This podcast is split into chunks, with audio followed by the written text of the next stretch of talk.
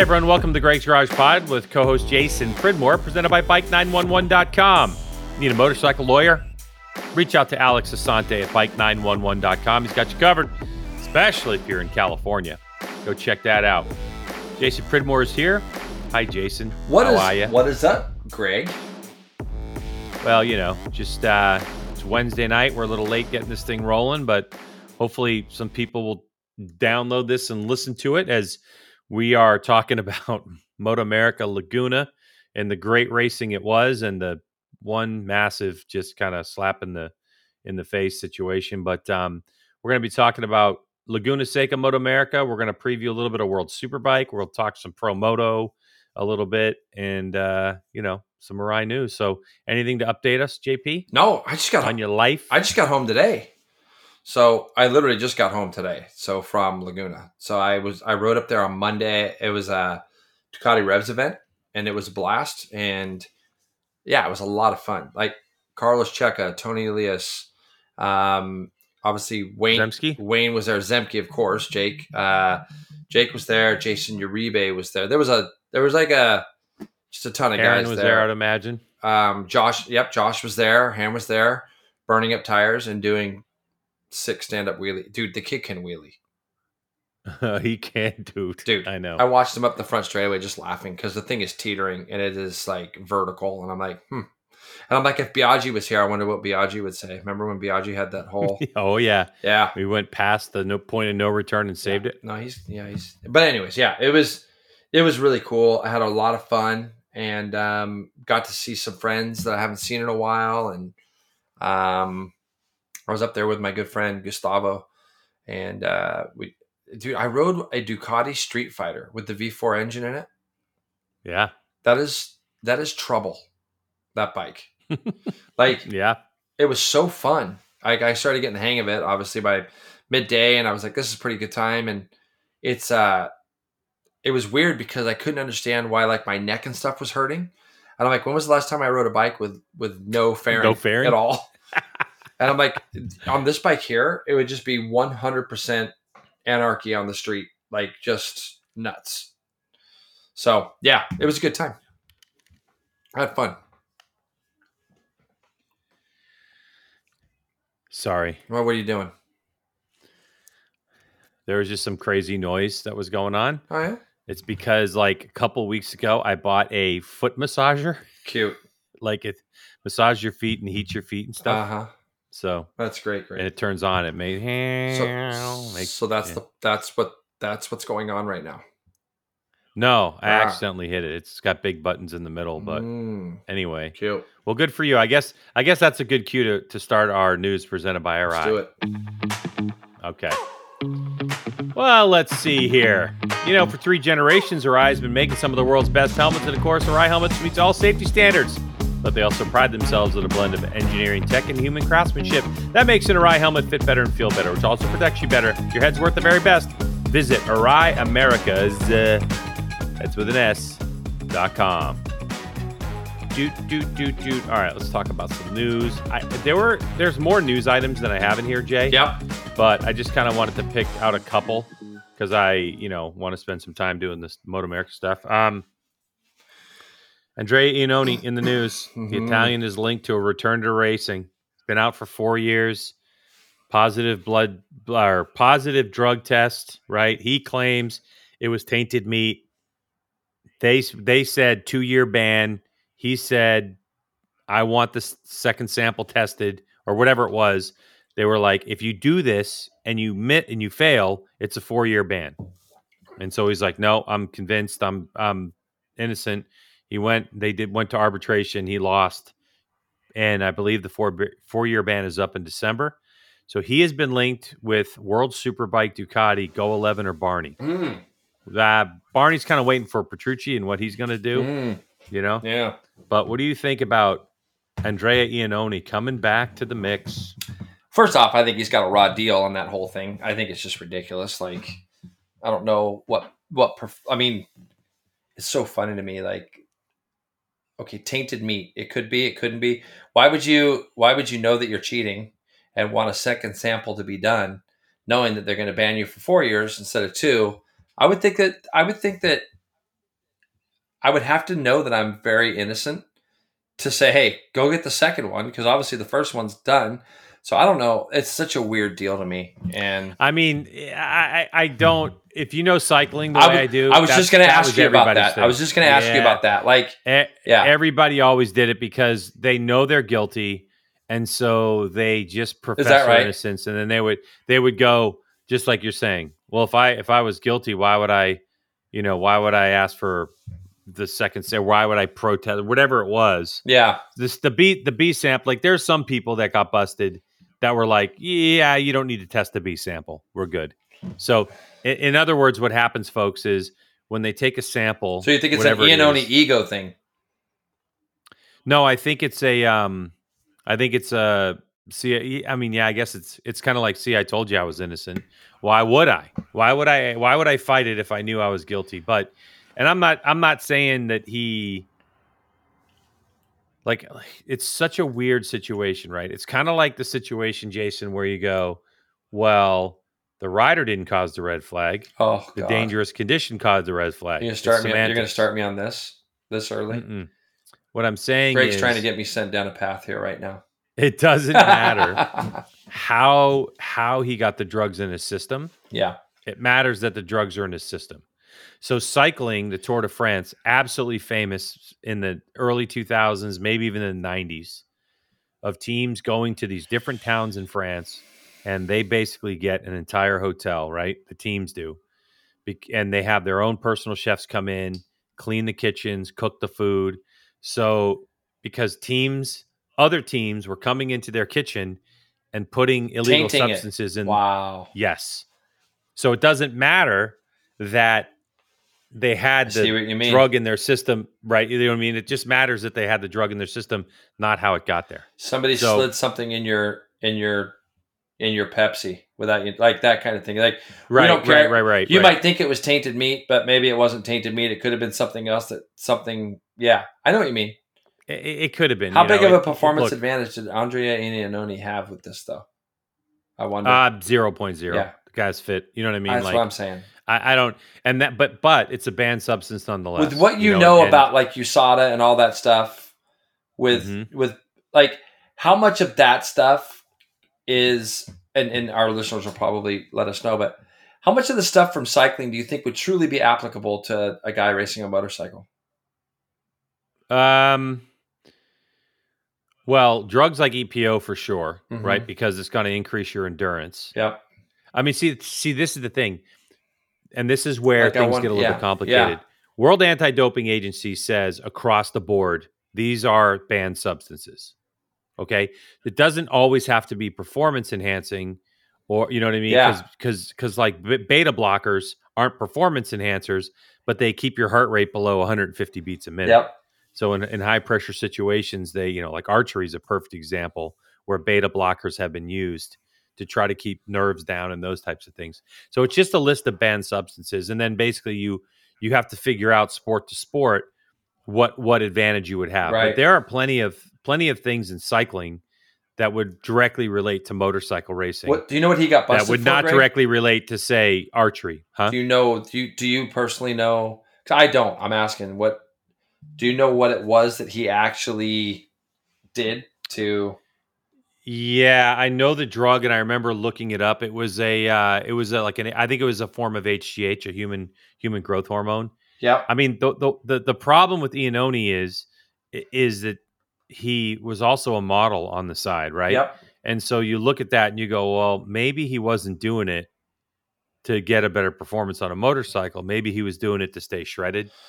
You Got know, because he was modeling and yep. doing all this kind of stuff. I don't know. yeah, yeah. I mean, look. Well, either way. I, I, yeah. I, again, I don't know if he's he's guilty of doing it himself. Like that's, again, it's irrelevant. It's just the fact that they did find it in there. They tested both samples. They found it in both samples.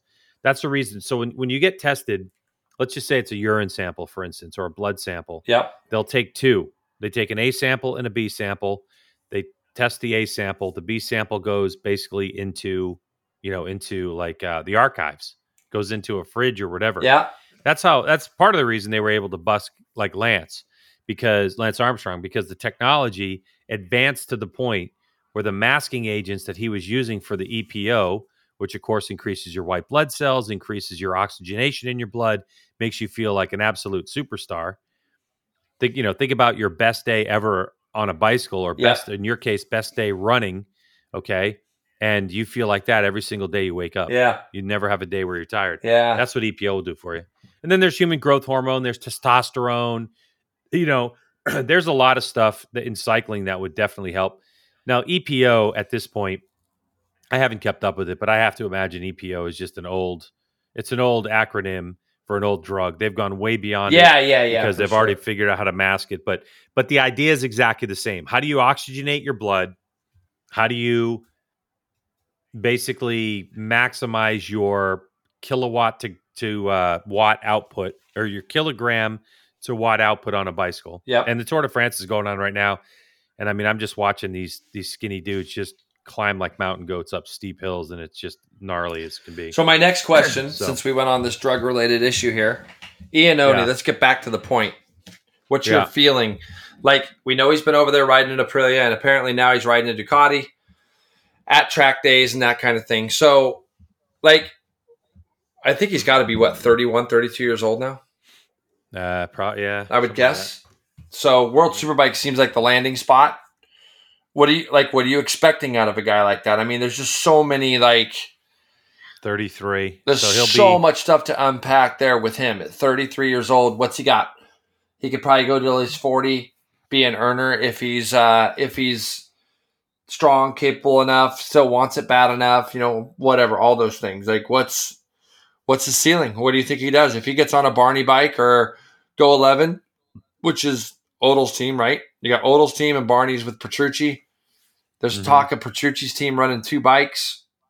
Correct. So my first question, I got two for you. I'm I'm interviewing you now, just in case you didn't know. Uh, how do you think he does? What does he do? I think it depends a lot on on Ducati's view of him at this point. You know, he raced for Aprilia, and then he raced for Suzuki. Yeah. So I think if Ducati's really hot on him, and they give him the right equipment. Yep. I think that it's, I think it's, I mean, the guy was a talented racer. There's no question. I mean, he, didn't he win on a Suzuki when it was like not really winning, or he definitely put the yep. thing on the podium. Yep. Um, it's, dude, think about how much bikes have changed in four years. Well, yeah. So we'll I see. Mean, that, that, we'll see I guess how he that's, adapts. I guess that's my next question, right? Is like, uh, stuff has, I mean, he's changed. It's changed a lot, right? I mean, I mean, let's put it this way. I have the point of view that talent is harder to showcase on this latest crop of MotoGP bikes mm-hmm. than it's ever been, because the bikes are so similar, especially if you're on a Ducati. Yeah. It's harder to showcase. I'm not saying it's impossible. It's harder to showcase. Yeah. But, and that's why you see, you know, such close racing. Yeah. He goes to World Superbike. He's a bigger dude, right? He's five foot ten. Mm. You know, so he gets on a bike that's been developed by a dude who's five foot four, five foot five, right? And yeah. Bautista, I don't know. He, I mean, he raced. I mean, he was Iannone in my recollection. I mean, when I think back to him, I mean, I remember him racing Marquez in Moto two and stuff like that, like competitive, like hard. I mean, he was. I think he's, he's only got, look, he's, what's he got? Has he got one? I, I'd have to look it up, Gita, but has he got one MotoGP win or two? I think he's only got one. I think he did it on a Ducati, but I know he was on, I know he'd been on podiums and stuff on uh, on the Suzuki. I know, I think he had.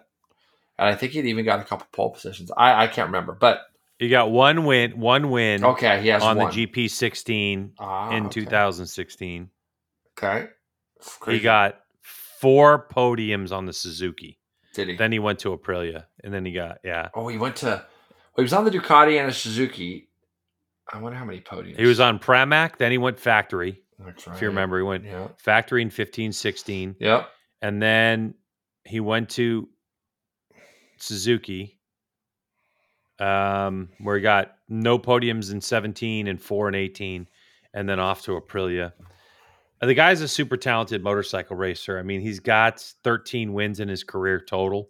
Yep. He won one twenty-five races. He won seven, eight Moto two races. Like, He's very talented. Yeah. The best championship, though, was third in Moto two in two thousand ten, two thousand eleven, two thousand twelve on different, different, you know, speed up suitor and a speed up. So, uh, you know, is he a championship guy? I don't know. Let me ask you this. Novelty? Just for fun. I don't know.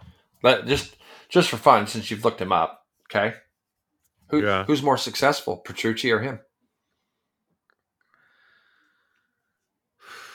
Oh, you're going to go look up Petrucci. I'm just going off the top of my head here. I'm I'm saying you look at MotoGP, to me, it's not close. I think it's it's Iannone all I day. Think Iannone.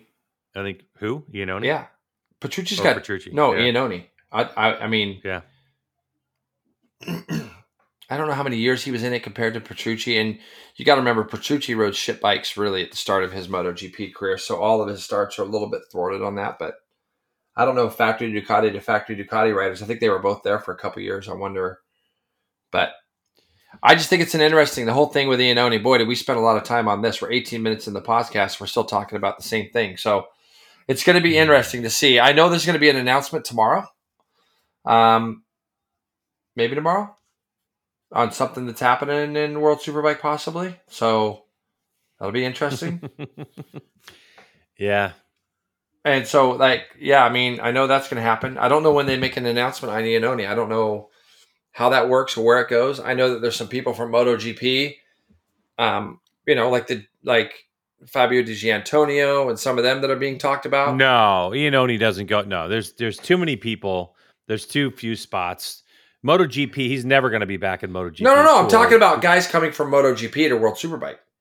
Oh, okay. Well, oh, yeah, yeah. Like if Di Giannantonio, yeah, that, that if Di Giannantonio gets shuffled uh, to World Superbike, where does he go? Like, is that a potential spot that he's taken from an Iannone, right? So it's does Iannone end up in like uh, Italian Superbike, or is is I mean, you know? Nah, I think Iannone ends up in, in du- on a Ducati in World Superbike. Ducati yep. is very loyal to the people that they love. You know, the Xavi Forés of the world, the Petrucci's of the world.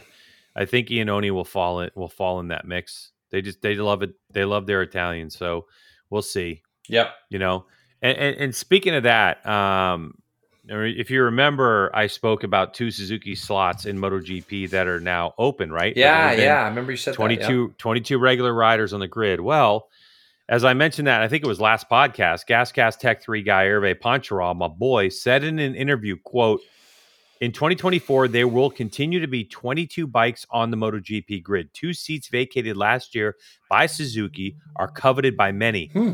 Uh, uh, what did I put here? I have no idea. I, I, apparently, I never proved my typing. But basically, K T M, specifically K T M, could use the extra seats for Pedro Acosta. But the championship leaders, meaning basically Dorna, are adamant about their decision to assign the two slots to a manufacturer. So who might that be? Hervé, Hervé says that the manufacturer could be either B M W or Kawasaki. Hmm. Eventually, maybe in twenty twenty-five, getting to twenty-four slots, six manufacturers. So what are your thoughts about that, knowing kind of the conversation we talked about last week and knowing the fact that, like, at my advanced age and not having been in MotoGP paddock, I still know my shit. Boom. Get off your goddamn phone! I swear to fuck, we can all hear. Listen it going, to you. Yeah, it's on my it's on my desk. I, we can all hear it good, vibrate. Good. I hope everybody loves hearing it. It's great. Anyway, back to, to the news. It's driving you nuts, but it's just the way it is. Greg, who do you so answer the question? Well, who do you see coming back? Or do I, I need to? I do think, I need to read it to you I, again? No, no, no. I think. Look, I don't even know how he says that. I don't see B M W getting in MotoGP, and I don't see Kawasaki. Kawasaki's got way bigger issues right now, I think, it, even in a production class. And I don't, I don't think that they come back. I, I don't even know if Kawasaki ever comes back, right, to MotoGP. But see, he's on the inside. He's going to know a lot more than we do. And a B M W project is super intriguing, I think. But don't you think that they want to? Don't you think that they want to be moderately successful in World Superbike before they were to move to MotoGP? And, and and I guess the question I would ask back is, is B M W successful right now in World Superbike? I mean, have they been in the last three or four years? Would you deem them to be successful? And I can't, I don't, I don't know. I would deem them to be successful at all the last four years. All right, so if I look at it from this perspective, uh-huh. okay, that MotoGP showcases your height of technology. Yep. Kawasaki, like if you look at the Japanese brands, right? Yep. The Yamaha R one is on its way out the door. Honda's not even making a bike to speak of, you know, that they sell in the U S. Yep. That, you know, Suzuki's bike hasn't been, you know, changed since two thousand fifteen or whatever it is, sixteen. And Kawasaki still makes the Z X ten, but they don't do anything with it in the States, which, and the reason I bring the States up is because half the thousands are, you know, are sold here in the United States still to this day, yeah, around the world. So if you look at that and you go, well, the Japanese have more or less abandoned sport bikes. They've definitely abandoned the leader class. Yep. But although K T M and the president of K T M says he will never make a super bike again, you know, the R C eight was the last of it or whatever. I'm not sure that that's going to be the case, number one. Number two, Ducati continues to innovate on their super bikes. They continue to bring that innovation to the street. Yep. And so does B M W. Yep. Okay. In Moto America, we see the R one struggling because that bike hasn't changed really. It's had a motor update, but bike hasn't changed since two thousand fifteen. And yet you have a B M W that introduced an M one thousand R R last year and then came out with a newer version the very right. next year. And you have a bike that continues to evolve and innovate. Just look at the power output. Look at the aero for, for Ducati. So of those two, I would think, as you think, that it would make more sense that B M W might want yeah. to take on yeah. a MotoGP project because they also know how to make a super fast motor without a supercharger. And Kawasaki they got they probably have a lot of you. technology with cars and all that stuff too. Yeah, one hundred percent. You know, so there's so I, but I agree with you. How do you as B M W justify going MotoGP racing when you can't get your street bike to work? Now, with that said, there might be an argument inside of B M W that says, hey, look, this is different. We got to make a street bike a street bike, and yeah. this is why we build this, and we have to, you know, now gloves are off and we can do whatever we want to do and all that kind of stuff. You know what's really so, funny about everything that you're saying right now, because I'm kind of looking at things and I'm thinking Honda street bike-wise has kind of gone way, way backwards. Like like we always talked about, there was always a time when Honda – all their street bikes were just incredible bikes. The bikes they have right now are fine. Like the C B R one thousand is a cool bike, but that's not the one that everybody talks about, right? And then yeah. their MotoGP effort is literally non-existent. The R one, which has been so dominant and done very, very well, now isn't. And the Yamaha MotoGP project is not either, right? So you look at those two companies. Oof, oof. Suzuki, like I would argue to say that the Suzuki MotoGP bike, when they quit, is as good or maybe even a little better than the Honda is now. Like, I think that they could have made it better still. Like, who was the guy that went to Honda, G-Dub? The, the, um... Yeah, Ken, yeah, um... Yeah, him. Yeah. Don't you think he just comes to a point where he opens up the Suzuki, here's the geometry that we used on this bike, here's what we did, here's how... I mean, because right now, Honda seems lost. And, and every day you get on there and you see that Mark Marquez is... I mean... The the thing a couple of weeks ago with Pons coming out and uh, or not Cito Pons, sorry. Um, oh, Greg, I'm just drawing a blank. Who's the Grassini? No, who's the manager at Honda? No, the, the main guy at Honda. Why have I just drawn? Um, anyways, drawn a complete blank here. Who's the team? Right, guy who runs the team at Honda. Oh, oh, you're talking about boy. Um, yeah, sorry everybody, we're a little tired. Obviously, as you can yeah. tell, we've been going pretty hard here. Um. Can't believe I can't think of it. And everyone, yeah, the manager, everyone guy, right whatever, now yeah. is yelling at us. It's such and such. It's like, yeah, we got it. We're blowing it. Um. Anyways, a lot of the talks right now are about like Marquez isn't happy, and Honda has more or less said, hey, if he's not happy, and he he wants to roll. There's the door type of thing. You know, it's it's really well. Weird. What's interesting is Nakagami came out, and I I don't know if I saw this on Crash dot net or. There, Nakagami came out here recently, last couple of days, and he basically said last year that everybody was running their own program, that they had four different riders and everybody was going in a different development direction, that nobody was sharing information because they were all going in their own different directions with their crew chiefs. Uh-huh. And that's why things have been such a mess, because there hasn't been like a single focal point in terms of development and direction. Yeah. And that would make, that would also make a lot of sense in terms of, if you're not able to share data because you're going in different directions and you're trying to basically, you know, pull something in four different directions, it's going to be a nightmare. Yeah. But anyway, that that's them. I mean, Honda's whatever at this point. You know, there was a there was a post by Rafa Nadal. I guess Marquez went to visit his um his tennis camp. Alberto Puig, by put, the way, everybody. We sorry, Alberto Puig. Sorry, yeah, yeah. I'm I'll just losing yeah. it. Sorry, just came to me. So Nadal Nadal posted something yep. on Instagram with a picture of um Marquez, and he said, like, good luck in your future endeavors, or you're like, what's next or whatever. And so the whole world's going, oh, oh Nadal really? gave away the secret that Marquez is going to be leaving Honda oh, or God. whatever. Yeah. Not necessarily so, the look, case. I'm no, just saying it's it pretty depends. weird. Like when you talk about B M W and Kawasaki coming to the table. Um, yeah, I don't see Cowie. I agree with you. If anybody's going to come, it's going to be, be B M W. B M W. Yeah. But I mean, you know, who knows? And you got anyway. a company like K T M. It's like, I mean, street bike wise, when you think about an a thousand cc superbike type of thing, it's just non-existent. You know, it's like it's not even anything. That, well, yeah, so much so, so that if you saw the video that was posted, Paul Espargaro was on track, right? He, I think he was in Barcelona or whatever. He was on track yesterday. Oh, he was ripping around. I didn't on know a, that on a, a Yamaha on an uh, R one, R M one or whatever. Interesting. That thing is called. Yep. Yeah, on a street bike. Because K T M doesn't have like, something for ah. it. I saw comments. People were like, "What about the R C eight?" Like the R C eight. R C eight. Are you, are you kidding me? Get the. You have to dust it off a lot. When did you and I yeah. ride those things? Oh my God, fifteen years ago. Mid Ohio. Seems like ten years ago, at least. Ten years ago. Has to be twenty thirteen or, or twelve or yeah, long time ago. Long time ago. Well, I would. Like, where's K T M going to do? They're going to take an R C eight out of the museum and put them on it? I like, know. Come on, man. I know. Crazy. Well, anyway. a lot of stuff going yeah. on there. A lot of stuff to unpack. So, um, yeah, twenty-seven Sorry, minutes into this. twenty-six minutes. Pretty wild. And, yeah. Um, and now we're getting to uh, Nick into the meat of it. Well, let's get, let's get to talking about Laguna Seca. Moto America, awesome weekend. Great weekend. Didn't start off that way. Uh, as everybody probably knows by now, there was some stuff going on with the track and the surface and everything else that, you know, I got a call on Saturday uh, from a really good friend of mine. And he says, Jay, what's going on up there? And I didn't know anything about it. Right, Greg? I didn't know anything. So I'm sitting there.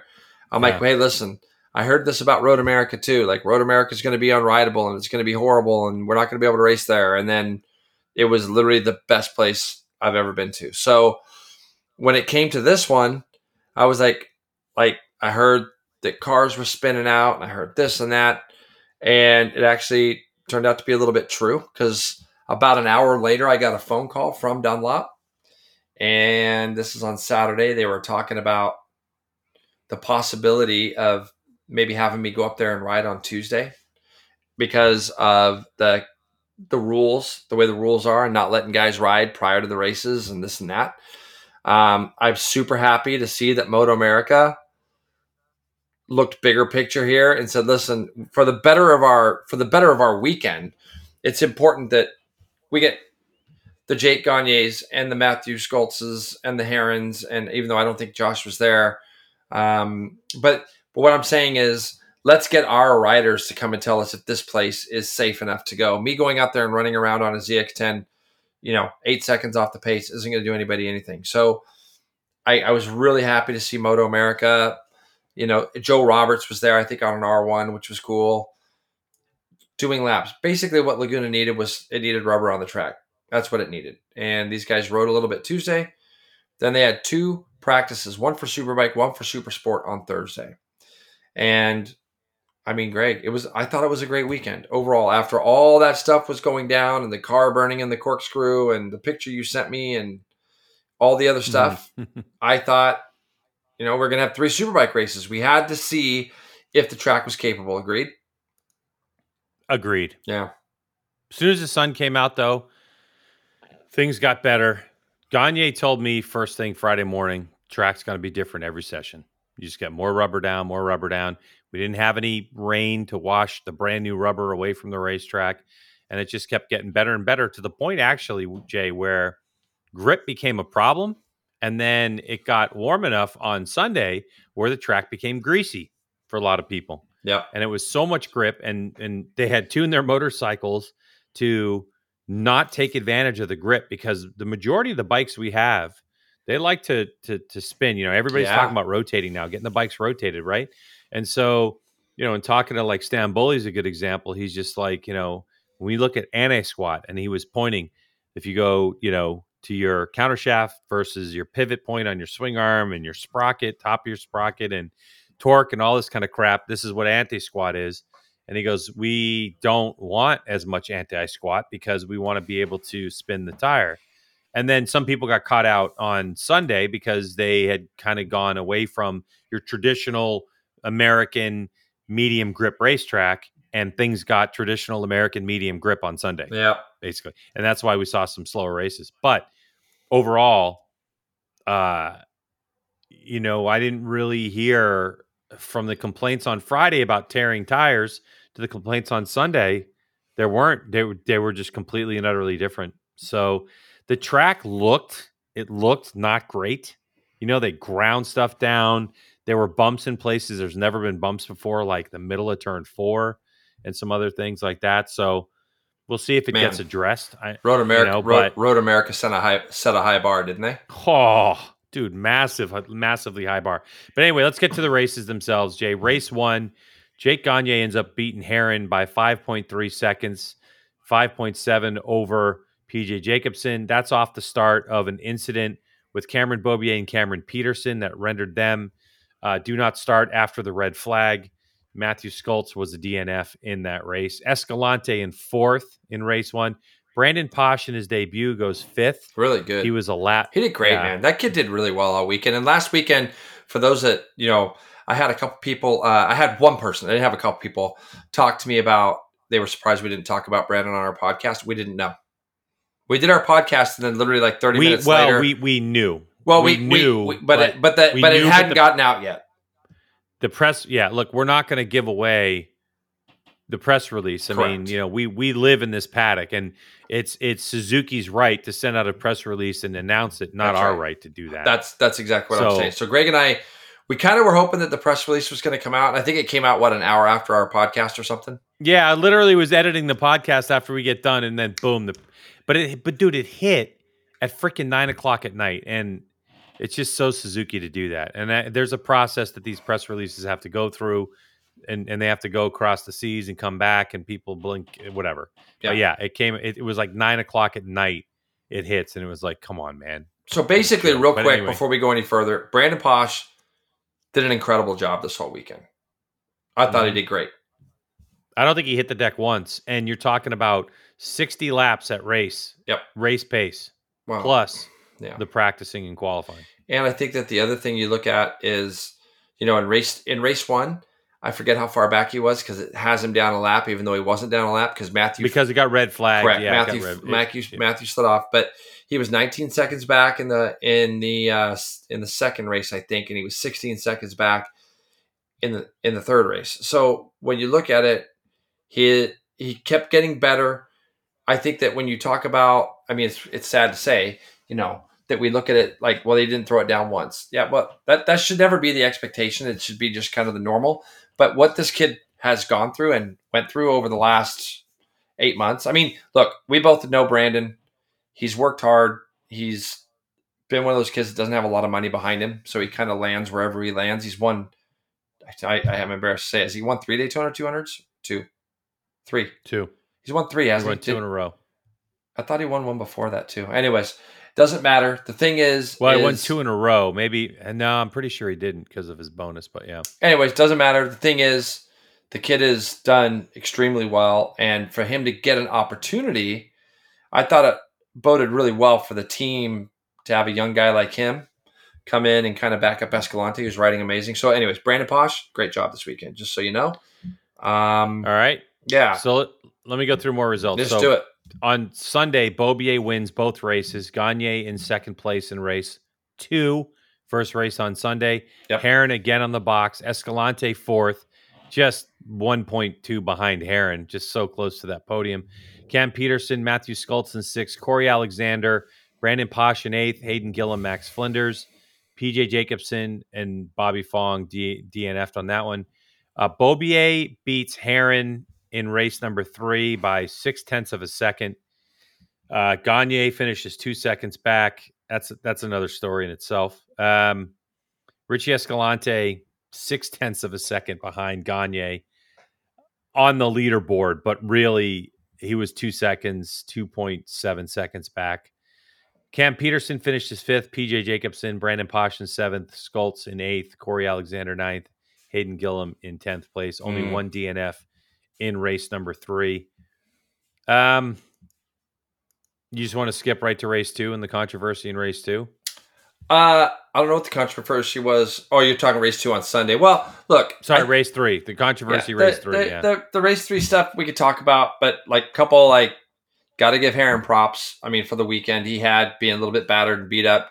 What do you have? Two seconds and a third, I think, on the on the on the two weekend. Two seconds and a third. Yes. Really, really solid. Yeah. I think that we could get lost in the Beaubier Gagne battle, but people need to remember he's in the middle of this. Like, he's capable. He's capable of winning. He's capable of winning these races. And, um, you know, I actually talked to him on Monday uh, at Laguna, and he was very appreciative of the things I said. And I don't, you know, look, I'm going to be critical of anybody when I feel like it's needed. And I don't think I'm ever that critical anyways, but, but I'm also going to give praise because I know what it's like to go through injuries, and I know what it's like to be battling a season and trying to race through them. And all these guys have little th- bits here and there. Like Beaubier probably had some on Sunday after his incident with Cam Peterson. We know Cam Peterson's going through it right now as well. Uh, and, and Josh is no different. Um, that crash he had at the Ridge was really big. And it's funny because sometimes, sometimes Greg, it, as you know, it could take two, three, four days. It could take a week before you fully know all the things that are wrong with you, right? I mean, mm. these guys are really good about masking stuff and trying to get on with their lives. But at the end of the day, I could see some differences in his riding on Sunday, and I made note of that in the race, in the commentary. And he came up to me, and in no uncertain ways, he says, yeah, Jay, thanks. You know, you're you're you're spot on because I have certain issues and things that I can't quite do. And, you know, he he, he gave a great interview after the race. And and to his credit, didn't want to give like, didn't want to give it away that like, oh no, everything's great, but you can tell, you know, you can tell. So Heron rode Heron rode really well. Richie Escalante, Greg, what can you say about him on the weekend? Um, they've got this, they've got this Suzuki, two point seven away from winning races, like two point seven away from winning races with a guy who hasn't won a Superbike race. I think, I think it's testament to the team. You know, you, you gotta remember that Richie Escalante was kind of a podium finisher, a fifth place guy in Supersport, and then came onto the scene and just started winning. Yeah. I mean, just winning. And I just think that Escalante is more of the type of rider that you need to invest in, that you need to give him time, and he needs to build his confidence and, and build up because he didn't, he was in our series for a long time before yeah. he ever sniffed the podium. You're right. And yeah. I think that, that that this is what's happening. I think there's been improve. I know there's been improvements on the bike. There's been improvements to the motor. There's been improvements to the electronics. And I think Escalante is getting used to it. Is this the result we're going to see from him the rest of the season? I hope so. Yeah. But definitely Laguna, the way you ride it with a super bike, especially when there was tons of grip. Mm-hmm. And this is why I was really happy to see him do as well. Uh, race three, when it got greasy, yep. was the riders commenting to me, especially Jake Gagne early on. He's like, I have to learn how to ride this super bike like a six hundred because I can't get it. This is when there was so much grip in the rear. Okay. I can't get it turned in on the meat of the tire. We saw later on, especially race three, uh, Gagne was able to just get the bike rotated, get it up on the meat of the tire, and drive it the way he wants to. And that's why, you, you know, just go back and watch those races and watch Beaubier just railing through the corner with the front end. Yeah. This is why we say that Cameron tends to be more of a front end rider and Gagne tends to be more of a rear end rider. If you watch those two racing, which is something that we were dying to see for a long time, you can definitely see the way that those two go about it, especially coming off of turn eleven onto the front straightaway I, early on in the race. I was super impressed though with the changes that they made to Gagne's bike between, you know, on, when we're talking Sunday here, um the first and second Superbike races on Sunday. Um it was like you could tell at the beginning of the race, the, the race three there, that Gagne wasn't as comfortable and he was probably waiting for some things to come to him, and they did. And the charge he was able to put on late in the race I thought was incredible because he really hunted down Heron and Beaubier from a long way back. I also think that Heron being who he is and fighting all the time uh with the leaders, like he's I mean Greg, I don't know of too many guys that like get past and then fire right back in. And like, they're not scared to go right back at him. And I think that um, I wouldn't say he caught Cameron out, but Cameron didn't have the ability to do the things in race three that he did in race two because he was going against a Ducati and not a Yamaha, you know? Yeah. And I, and I also yeah. feel that he didn't have the speed advantage. That's right. And I think with Gagne, they, they can actually, at the end of the day, he ends up finishing third because of a silly penalty. Um, and I think that, that, he actually finished second on track, and he was literally right behind Cameron when they came across the line. Like, for all intents and purposes, it looked like Gagne had the race but another five laps, had the ability to maybe do something there if if that was the case. And I think that the Yamaha boys and Richard and, and all the attack crew can hang their hat on that and go, hey, we may have either A, found something, or B, we, we can go a direction now where the longevity wise, we can make this thing a little bit better for Jake. So he has something to fight with at the end of these races. Which, if you look at the championship and the lead that Gagne has in this championship, because of how things worked out, he's got thirty-four over Beaubier. He's got thirty-nine over Heron. That really plays in their favor because we at pit race, we have three more races at pit race. So the is it three or I gap, thought it was Coda. I thought it was Coda, Greg. No, it's not. I, it's I, at I double, double checked it with Hannah's help. It's wow, at Pit, that's great. Three at Pit. It's yeah. great for Yamaha, right? It's because great for us. It's great for us yeah, too. Yeah. yeah, but it's great. But but if you look at it, it, you know, you have to say that because of the speed difference, it's not like Stamboli is going to be able to reach into some magic pile of parts and all of a sudden get a, a, a you know. Uh, an, an eight-year-old R one to go as fast as a brand new Ducati or brand right. new B M W in terms of speed. Yeah. Acceleration seems to be okay, but it's that top speed that's the problem. So, and I'm not saying you're giving the races away at Coda, but I'm saying if you look across the board and you go, okay, we got Pitt, we got Brainerd coming up. Okay, Gagne can go really good at Brainerd. There's not super long straightaways there anymore. It's a tight, twisty section heading, you know, like that whole coming back towards us. Yeah. You have Pit Race. You have a low grip New Jersey. You have Coda. And then is that that's it? That's it. That's all we have left.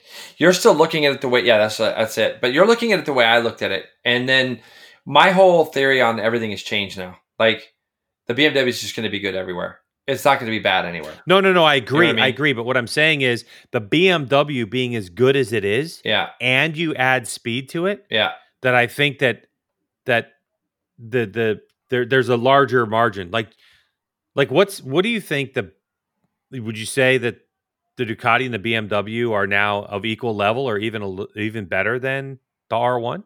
I would agree. You know, the thing too is really funny talking about this is it, it, it looked really, really difficult for Cameron to go past the Yamaha or the Ducati at Laguna. Like like there were places where the strengths of the B M W couldn't really play itself out.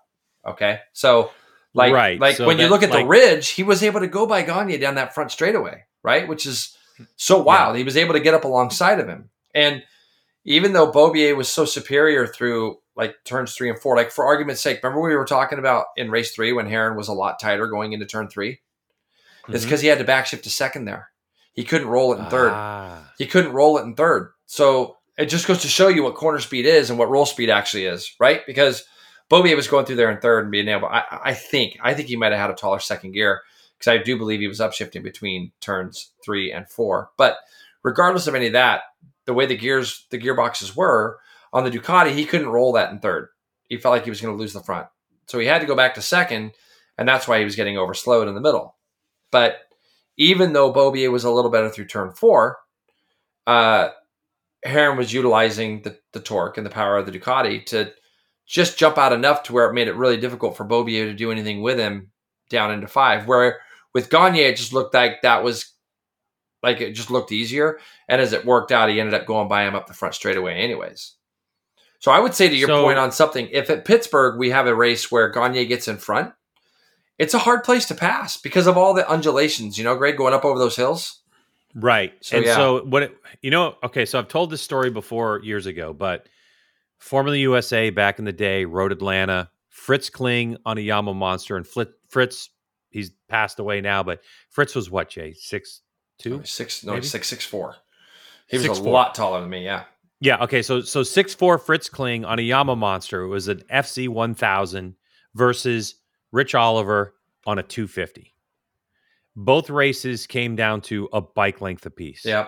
At Road Atlanta. This is the old Road Atlanta gravity cavity. So what would happen was Fritz would lead onto the front straightaway. By turn one, Rich Oliver would go by him on a two fifty. Yep. Okay, right underneath him, would run him all the way to the exit. To, gone. He would check out. Rich would check out on him. Okay, because the two fifty handled so well. Through the S's. Then what right, happened yeah. was the Yamaha Monster would reel him back in, down the back straightaway, pass him before gravity cavity, and then Fritz would control him through the last corner up until they got to one. Right? Yeah. It's one of those situations where we see the Yamaha, the Yamaha from two or three years ago in MotoGP versus a Ducati. If it can roll through the corners and or do whatever it needs to do in order to, to create the speed, they're fine. That's what Gagne looks like right now. Gagne yeah.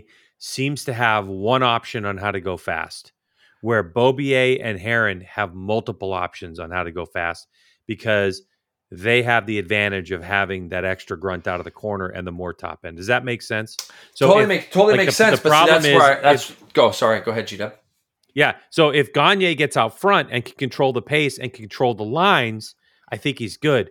But the question is, what motorcycle will they fix and will they have ready for him to attack? Because I think the biggest problem is when you look at Tony Elias, when he came into the sport, it was easy. As soon as you figured out how to outbrake Tony, you could race him, right? It just took everybody two years to figure out how to outbrake Tony. But this Ducati and this B M W keep evolving.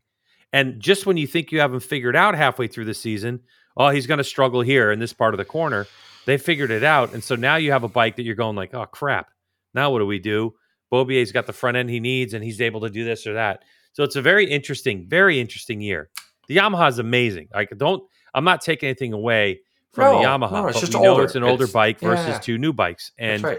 they're going to figure some stuff out. And I think that as frustrating it is for Richard Stamboli, he's also a little bit excited about trying to figure these things out. Well, he always is. I mean, he's up all the time. And, and you know, he'll be up sleepless to try to figure it out. And that's why I think it was pretty cool to see Gagne run those guys down in the race three and really look like he had the pace to continue to go forward.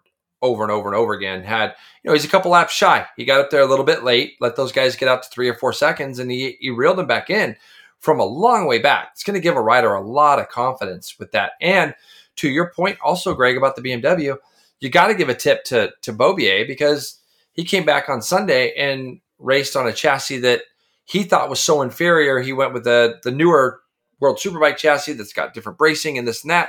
And he ended up doing just as well on Sunday as he had done on, you know, uh, Saturday and, and at the Ridge and things like that. So the Tyler's guys, man, they have their shit together. They're obviously doing a very good job, as does Warhorse. And, of course, we always know Attack does. And it's it's really making out for a fun year. I'm really excited now that know that we have three races at Pitt. Um, because fitness is going to really be a key at that place. That place looks like it works you a lot. And oh, yeah, three full lap, three full you know, superbike races are, are going to be good there. So as far as getting back to like the silly, the like, I, I don't even want to really get into it too much. I, I hated the call. I think that, uh, it's, I don't care about, but for those that did, for yeah, those that didn't see it, yeah. five, five or so laps to go to the end as Gagne was reeling everybody in, he gets a two second penalty because he went an inch or two into some green paint. That was said, if you go into the green paint, you're going to get a penalty because of safety, blah, blah, blah. He gets it. Uh, the internet has exploded in terms of Moto America stuff because instead of just leaving it the way it is, they decided to put a post up about it, which I think was just ill-timed. Because the thing to remember is it's the A M A F I M North America that enforces these rules, not Moto America. Why Moto America sticks their nose in the middle of it and Cl- does I, a quote and yeah. posts a story about it, I, I don't understand. It's a two-second penalty. Gagne would have probably a forty-one point lead or forty-two point lead instead of a thirty-nine point lead. Yeah.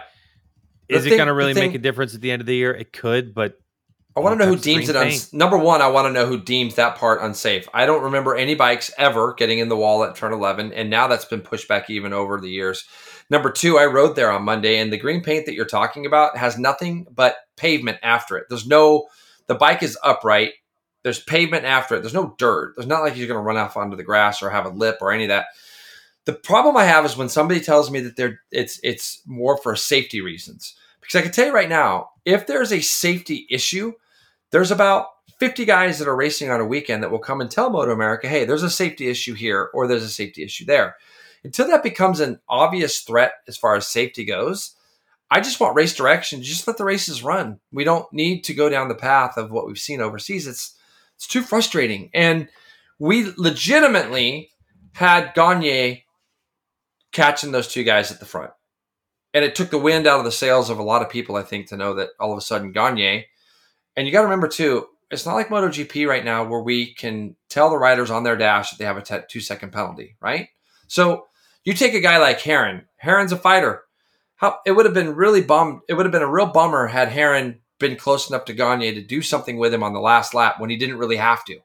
So it puts puts Heron more at a risk, in my opinion, of I'm going to try to go by this guy. And he doesn't know that he's got two seconds on Jake Gagne, who's directly in front of him. He doesn't know that. So the thing that you got to remember is, is there. I have no problem with doing things for safety. But when they tell me that that was done for safety reasons, the part of the green paint that Gagne ran over, there is zero safety problem with that at all. He's completely upright. And well, yeah. the, the, other, the other, to add to your point, who who, who painted the green paint there? And it comes it, in towards the racetrack. Come in That's and say, what's funny. It yeah, comes in towards it was, the track. It came to a point, right? Like towards the racetrack. And it's I'm like, did, did the track do it? Then they showed up. Anyway, look, it's it's in the past now. The the question is, what are they going to do to address this issue? We don't go we don't go to green paint on every single track. Yeah. If if this is but if this is something that they're going to start doing, they need to come up with a system that makes sense, meaning they're going to have to come up with a flagging procedure, because the biggest problem I have is, how do you not give the, it's five laps to go or six laps to go or whatever it was. Yep. How do you not give the guy a warning? Well, I that's, mean, come on, man. And, and like, again, they're going to go back to, how's he we told to everybody in the, the riders meeting. Paint? We told everybody in the riders meeting, it's a two second penalty. There is no this, there is no that. Okay. Look, for one, there's, like I said, there's zero safety. Greg, let me ask you this. If where he ran over was just blue and white, it wasn't green where he ran over. If they're deeming yeah. where that green paint comes in as dangerous, which there's zero danger there whatsoever, if they're deeming that dangerous, if it was blue and white, would they have considered that to be dangerous too? That's what I don't understand. So you're basically letting paint define something like that. And it's, right. again, great. Well, let, let me let when, me clear let me clear something up. I want to clear something up to everybody real quick, okay? If you saw the race, you saw P J Jacobson going over the white line, okay? Yep. The Look. As Jason's saying, paint shouldn't define. The white line around a racetrack is called a fog line. It is not the edge of the racetrack. If you're educated a little bit about racetracks, you know the white line is completely irrelevant and doesn't belong in this conversation. The green paint is put there to simulate grass, dangerous, whatever, you know, what, but it has nothing to do with a white line. The edge of a racetrack is the edge of a racetrack. It's literally where the pavement stops. It's not a white line. The white line that P J's going over is inconsequential. Jason, you brought up a good point before this podcast. Just go look at a MotoGP race at Mugello. Okay? Yep. Everybody runs over heaps of paint on the on the exit of pit lane during the race, during practice, all that kind of stuff. Yep. When they're drafting, it, they go over that little, they, they go over the whole right side of the, all the paint that's there. Whole yep. right side of it. Yep. Doesn't matter. The white line on a racetrack is called a fog line. Yeah. Okay. It's literally meaning that it would be like if for some reason, you know, look, if you're if you're in fog and you're on you're you're on a public road, if you're trying to stare down down road and you can't see anything, what do you naturally do in order to keep yourself in the lane? You look, you look for the white lines. You look right down at your front wheel or whatever, at the white line on the left or whatever it is. That's what it's called, okay? So that's that. Anyway, let's not talk about this any further. Yeah. We're getting deep into this thing. Yep. It, it is what it is. We'll have to see what they decide to do. In Super Sport, Jay, it was our extended race. It was a total of fifty-six minutes and fifty-two seconds by the time our leader hit the flag, because no red flags. Loved it was it. Good. So they're supposed to be around the fifty-five minute mark. They can, you know, tip of the cap to Moto America. There were some incidents. They got them cleaned up. But Xavi Forés ends up winning twelve point six seconds over Josh Hayes. Ty Scott in third. Mesa in fourth. T. Cobbs, Jake Lewis, David Anthony, C J LaRoche, Owen White, uh, Owen Williams. I think that's his first top ten, isn't it, Jay? I think it is. In you almost said Owen Weichel. And I know. Dude. I heard that. Wow. Yeah. And it, yeah, it's it's eleven o'clock at night for me. And uh, and Andy DeBrino in, in front of Damien Jugalov. Uh, I thought it was a great race. There were a few D N Fs, but they got him cleaned up. They got him out of the way. Um, the bummer was front tire. Now, the thing that's interesting is was tire strategies. Hayes' strategy ended up being exactly the opposite of what he told me just moments before the race, which was they were going to go rear tire only. But then Josh explained it to us, Jason. Uh, you were there, right? When yeah. you explained it. I could, yeah. yeah. So tell us what Josh decided to do and what he said about it. We saw the rear tire was still okay. So we thought, let's just change the front on its own. And look, it's it's it's one of those things. We have seen it so many times at Daytona and other places. You could practice a pit stop a million times. And when it comes right down to it, you have one little problem. And that's exactly what happened, unfortunately, to Josh's team. Now, one of the things that I was going to say that you did that was pretty incredible was you said in the telecast, you're like, that probably cost Josh at least fifteen seconds. Like, you just said it off the cuff. There was no clock there. There was no, there was nothing. And it cost him exactly sixteen point one. Like, you were one second off. Yeah, because, yeah. because he came back on, on his, after his first flying lap, he was sixteen point one back. And I'm like, that was pretty clever that you, that you did that. But those guys just struggled mm. to get that front wheel in. I don't think that there's anybody in the paddock that wouldn't have given Josh that win had he had a perfect pit stop. And I talked to Xavi a lot on Monday. He was very gracious and very good. And he's like, you know, he's he he, he self-admitted. He said, like, we called those two big front end slides of his pretty big. And I said, the, it's funny what the difference between forty-seven point three and forty-seven point eight is. Just by backing off, just by backing off half a second, he could run the pace. But Hayes was capable of still going more. You know, he was still capable of going Uh, fast. And to Josh's credit, he went twenty-seven three with two laps to go or three laps to go on a Dunlop tire that had all those laps on it. The Dunlop rear, obviously, that had all those laps on it. So basically for Xavi, once he knew he had that lead, he could kind of roll around in the low forty, uh, low twenty-eights because nobody else was doing that time anyways. When you look, Greg, at the fastest laps of the race, it's Xavi Forés and Josh both at twenty-seven one. The next best is twenty-eight oh by Tyler Scott. So those guys had almost a full second, you know, on the rest of the field. So Xavi, once he saw he had sort of fifteen second lead, it was just, I can roll around and do low twenty-eights or high twenty-sevens till the end of the race. And I don't have to run any risk of the front tire getting worse. But nevertheless, you know, Josh rode amazing as, as he always does. Um, it was a shame to see that happen for him. Ty Scott, really good job. Mesa, Mason never really came into this one. I thought he would be a lot closer. I didn't get to talk to him to find out, like, sort of what happened there. Um, but he he ended up fourth, kind of a ways back. What's your like? What's your take so far on the on the extended races? What's your take? Uh, you know, now that we've had one that was kind of like weird with weather and all that stuff, and one that went flag to flag.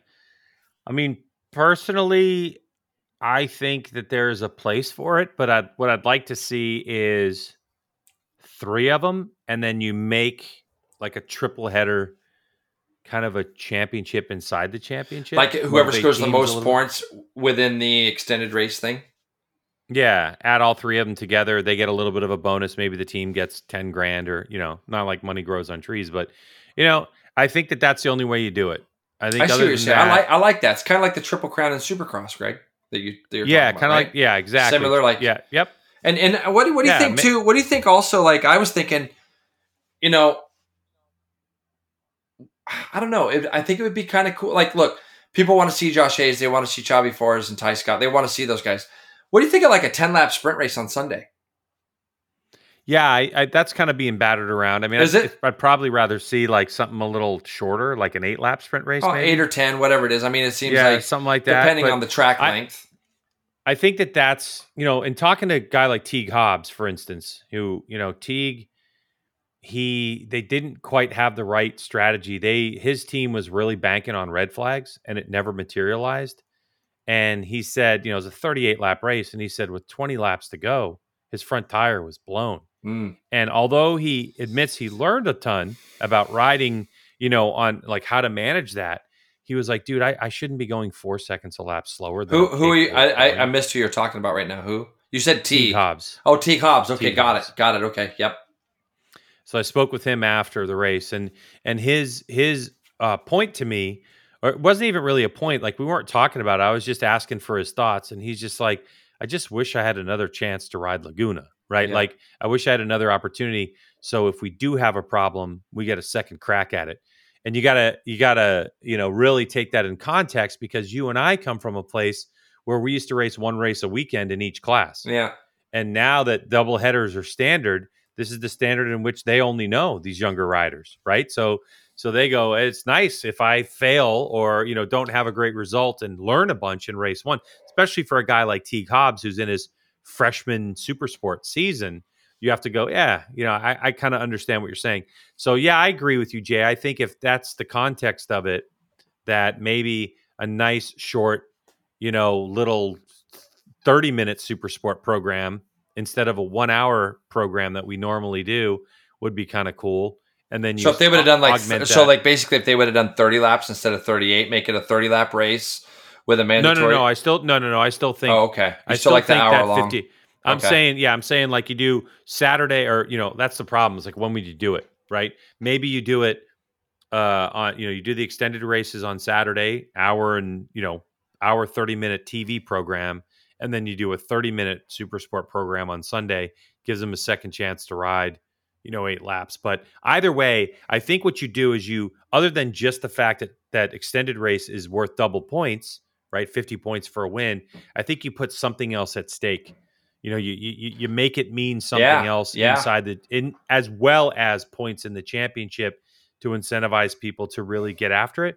But if they, you know, I think two of these a year, you know, nah, yeah, I'd rather. I think see. I think you're right. Like two or two a year is fine. And I think that you, if you had like a little ten lap sprint race or something on the Sunday, that you could um that you could include that in your Triple Crown format, like you were talking about. I think that would be like yeah. like almost like that what World Superbike does right now with their half points, you know, with the mm-hmm. with the the Sunday sprint race. You could do like a half yeah. point thing. They double the points on the big on the on the extended, and you could half point the the sprints maybe, or something on on whatever. I know I'd much rather see that than a B race for hooligans.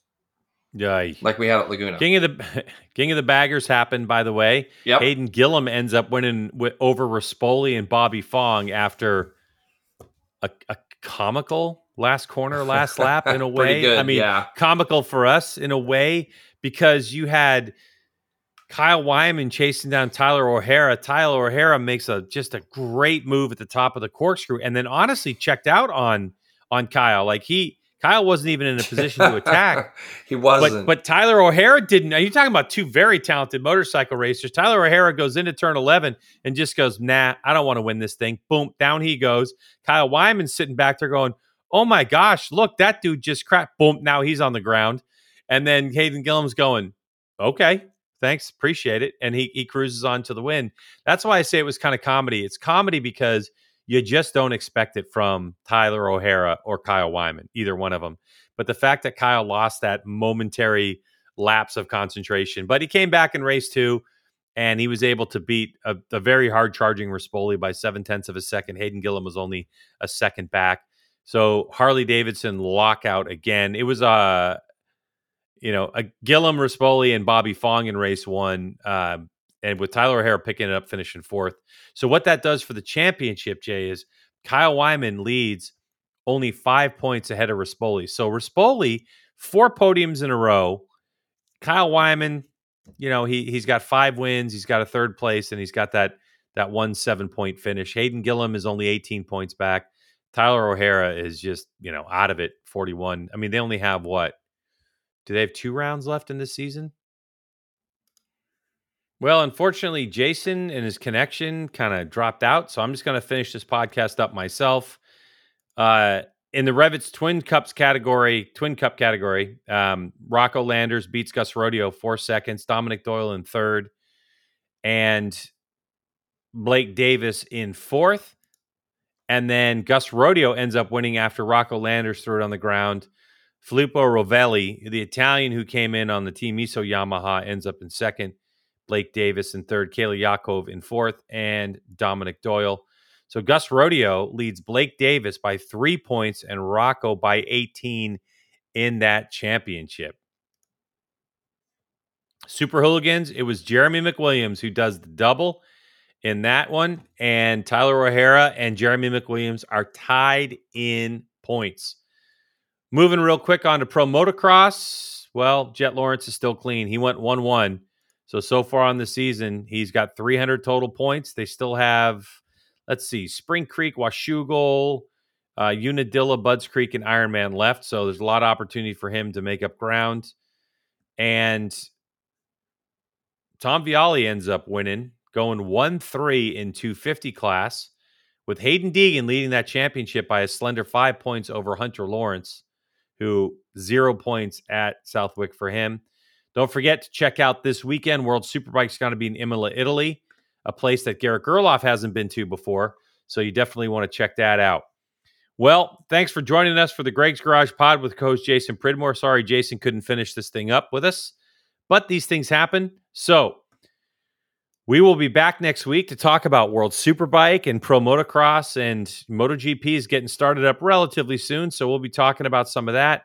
Don't forget to check out our MotoGP Fantasy, Greg's Garage Pod with Jason Pridmore. And for Jason Pridmore, who's not here, thanks so much for checking out the podcast, and we will talk to you next week.